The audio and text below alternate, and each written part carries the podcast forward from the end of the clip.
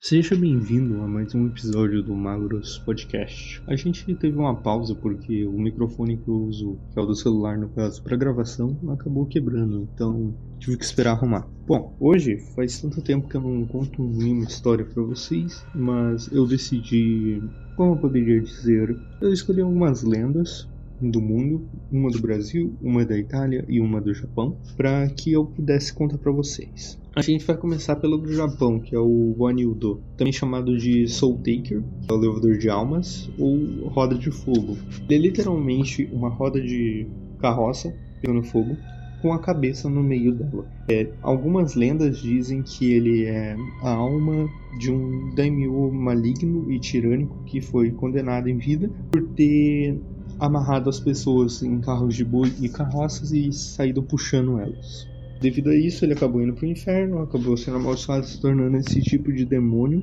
E basicamente ele volta e fica andando pelas estradas e tudo mais, levando a alma dos outros e assustando as pessoas. Segundo a Wikipedia, é uma das lendas mais famosas do Anunido, é, vem do, de, de Kyoto, no Japão, e conta que o, ele estava andando por uma cidade uma mulher viu ele pela janela, tipo assim, ela gritou e a criatura falou: "Não olhe para mim, olhe para a sua criança". Ela olhou para a criança dela e a criança estava morta numa piscina de sangue e sem as pernas. Daí quando ela olhou de volta para a criatura, a criatura estava segurando as pernas da criança com a boca. E é isso sobre o Anildo. Agora falando sobre a lenda do Lago Arco-Íris da Itália, existe no pé do Latemar, do maciço Latemar, nas Dolomitas italianas está ao lado o Lago Careza, que é um lugar muito bonito e chamado de, arco, de Lago Arco-Íris por causa das cores refletidas na água. Segundo a lenda, o Lago Careza era um lar de uma bela ninfa d'água, igual às ninfas gregas, que se sentava na beira do mar e cantava para si mesmo.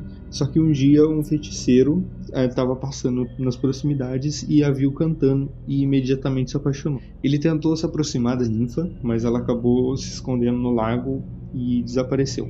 Bom, e o feiticeiro tentou capturar ela com a magia, mas não conseguiu. Então ele conversou com a bruxa e, graças ao conselho da bruxa, ele descobriu que se ele lançasse um arco-íris, ele poderia fazer uma armadilha para ela. Então ele lançou um arco-íris que se estendia de Catinátio às montanhas do Lotemar, com a intenção de usar o arco-íris para atrair a ninfa. Só que o que acontece? A ninfa é atraída. O problema é que ele, ele não tinha se disfarçado e ela percebeu que o arco-íris era uma armadilha, então ela se escondeu. O, o bruxo, o feiticeiro, acabou ficando muito raivoso e acabou quebrando o arco-íris. E os pedaços do arco-íris acabaram caindo no, no lago, criando as cores que são visíveis. Isso segundo a própria lenda. Agora a gente vai falar um pouco de uma lenda do Rio Grande do Sul, aqui do Brasil, é o Angoeira. O Angoeira, ele é um espírito, digamos assim, mas antes disso ele era um índio muito triste e que é tímido pra caralho e ficou escondido e ficava escondido em todos os lugares. Então os padres um dia, tipo, tentavam, tentavam batizar ele sem.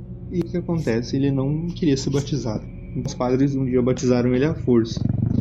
E depois disso, começaram a chamar ele de generoso.